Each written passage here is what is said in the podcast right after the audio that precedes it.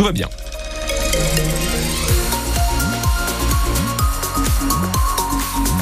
Alors, tout va bien. Est-ce que sur les routes de la région, tout va bien ? Ça commence quand même à bouchonner, hein, on va pas se mentir. Attention si vous êtes en direction de la métropole lilloise, depuis notamment la 25, secteur de Stenverk, il y a des bouchons jusqu'à Capinghem. C'est aussi des répercussions sur la RN41, forcément, entre Fournans-Wepp et Anglo. Des bouchons sur l'A1, où c'est le secteur de Dourges qui commence à vous poser des difficultés en direction de la métropole lilloise jusqu'à Vendeville. Ensuite, ça se fluidifie un tout petit peu entre Vendeville et la métropole lilloise. Prudence aussi si vous êtes actuellement entre Orchie et la métropole lilloise sur l'A23 dans ce sens-là. C'est depuis Orchie jusqu'à Templeuve en PVL que vous avez des difficultés s'il y a quoi que ce soit. 03 20 55 89 89. Thomas Chenner, on attend quelques nuages aujourd'hui en ce lundi. Quelques nuages et éventuellement quelques pluies éparses plutôt pour cet après-midi. On demandera où exactement à Patrick Marlière, notre prévisionniste qui sera avec nous dans une dizaine de minutes. Donc pas GG le temps. Et pour les températures, ça reste doux et surtout homogène, hein, puisque ce matin, on a entre 9 et 10 degrés. Cet après-midi, ce sera entre 9 et 11 degrés pour les maximales. Et dans l'actualité de ce lundi, après 3 jours d'enduro, la station balnéaire du Touquet retrouve un peu de quiétude. La 48e édition de l'Enduropal s'est achevée hier, culminant avec la victoire du Britannique Todd Kellett lors de la course reine. Le pilote Yamaha sur la plage du Touquet est arrivé premier avec plus de 2 minutes d'avance sur ses poursuivants. Todd Kellett, qui a 26 ans, remporte donc l'Enduropal pour la deuxième année consécutive. Il a le droit à la coupe, à la photo souvenir, à la une des journaux. Mais ce qui fait le charme de l'enduro sont aussi les autres, les centaines de pilotes amateurs qui ne terminent pas toujours la course. Leur capacité à se planter dans le sable avec leur moto leur valent le surnom de poireaux. Pour ceux qui se déguisent, pour ceux qui mettent l'ambiance, il y a même un prix Romane Porcon qui vaut presque la médaille d'or. Sur le circuit, Dimitri Arnaud a tout fait pour se faire remarquer avec son tutu et de longues frites vertes collées sur son casque. Sur le casque, on a un poireau fait maison. Alors cette année, on a la jupette. L'année dernière, on avait que le poireau sur le garde-boue comme là. Ah oui, j'ai pas vu, c'est quoi, c'est un doudou ? C'est notre mascotte, on l'appelle Poirotte. Elle doit se prendre beaucoup de sable en ce moment. Ah oui, là, elle mange là, plus que les autres années, hein, faut le dire, c'est vraiment très dur là. Et alors le but, clairement, c'est quoi ? C'est d'avoir le meilleur déguisement de poireau ? Oui, d'avoir le meilleur déguisement, d'être vu aussi, parce que le but c'est que pour le fun.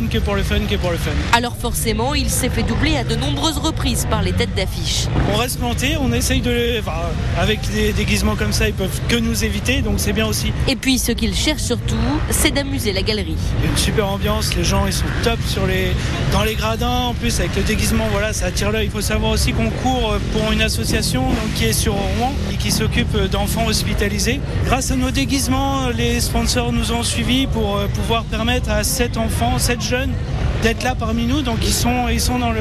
Ils sont spectateurs de la coupe. Ils sont spectateurs, voilà, donc ils sont parmi nous. Il espère désormais être désigné poireau d'or pour sa prestation. Le grand gagnant sera annoncé dans quelques jours. Le poireau d'or, c'est donc ce fameux prix pour les poireaux qui mettent l'ambiance sur l'enduropale du Touquet. Reportage France Bleu Nord de Romane Porcon sur francebleu.fr ce matin. Vous avez un article où vous pouvez retrouver le classement de tous les pilotes qui ont participé à l'enduro hier, que ce soit le premier, Todd Kellett, ou même les derniers, ceux qui n'ont pas terminé la course. Article également avec des photos de ces 3 derniers jours. Et les bateliers qui sont restés bloqués pendant les inondations réclament des indemnisations. Lors des 2 épisodes de crue que nous avons vécu dans le Nord et dans le Pas-de-Calais, des écluses ont été fermées, rendant impossible la navigation sur les cours d'eau. Résultat, plusieurs dizaines de péniches sont restées bloquées jusqu'à 1 mois pour certaines au mois de novembre. Selon ces bateliers, les pertes qui atteignent parfois 1 000 euros par jour ne sont pas prises en charge et l'État ne leur propose pour le moment qu'un crédit de 10 000 euros remboursable. À Dunkerque, le début aujourd'hui de la concertation publique sur la méga-usine de batterie que projettent d'implanter sur le port les entreprises Orano et XTC. Celle-ci est différente des autres gigafactories puisqu'on n'y fabriquera pas en tant que telles les batteries pour véhicules électriques. Ce site sera dédié aux matériaux qui servent à cette fabrication, le lithium, le cobalt ou encore le nickel. Il y aura aussi une unité dédiée au recyclage. On vous explique le projet tout à l'heure à 7h30. La concertation publique s'achèvera à la fin du mois prochain. Guillaume Delbarre, de retour devant la justice. Le maire de Roubaix, aujourd'hui et demain, sera jugé à Douai pour cette affaire de fraude fiscale, jugé en appel pour ce système frauduleux qui avait été mis en place entre 2015 et 2020. Un système qui mêlait dons, déduction fiscale et retour ensuite sur investissement. 4 ans après les faits, il s'agit au Désile Senellart donc du procès en appel. Guillaume Delbarre, en première instance, avait été condamné avec une dizaine de ses proches, mais il avait plaidé à l'époque la bonne foi. Lors du procès en première instance, Guillaume Delbarre a réclamé son innocence, insistant sur le fait qu'il n'était pas au courant de l'existence de ce montage frauduleux, qu'il pensait que la somme qui lui avait été versée correspondait à des remboursements de frais professionnels et que c'est de toute façon sa femme qui gérait les finances du couple. Et son épouse avait elle aussi soutenu à la barre que l'argent qui leur avait été versé correspondait à des remboursements de frais de campagne pour les municipales de 2014. La ligne de défense du maire ne devrait donc pas varier aujourd'hui devant le tribunal. Une ligne bien différente de celle de Max-André Pic, son premier adjoint à l'époque, qui avait reconnu à la barre être l'instigateur de ce montage qui fonctionne ainsi. Un donateur fait un don à un micro-parti politique, le déclare aux impôts et bénéficie d'une réduction fiscale de 66% sur ce don.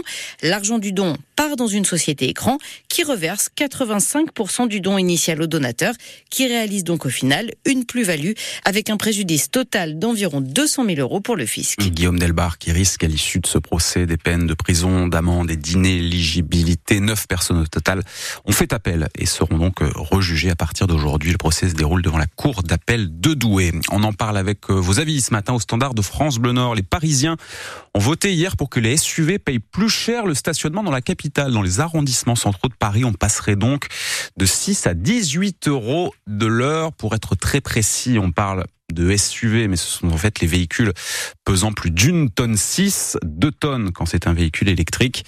La mesure n'est pas encore mise en place officiellement puisqu'elle sera présentée en conseil municipal au mois de mai. D'ici là, vous pouvez nous appeler pour nous dire ce que vous en pensez. À Gravelines, la réouverture aujourd'hui de la piscine municipale depuis l'incendie de Sportica pendant les vacances de Noël. La commune n'avait plus de centre aquatique. La piscine qui rouvre aujourd'hui avait été fermée pour faire des économies il y a 1 an et demi. Elle a été remise aux normes et rouvre donc aujourd'hui. Et Thomas, un petit peu de foot puisque le LOSC s'impose 4-0 face à Clermont. C'était hier après-midi au stade Pierre-Mauroy. 4 buts marqués en première mi-temps avec un doublé au passage de Jonathan David. Cette victoire permet aux Dogs de remonter ce matin à la 4e place du classement de Ligue 1 à 1 point du podium. Le stade Brestois en l'occurrence qui est 3e.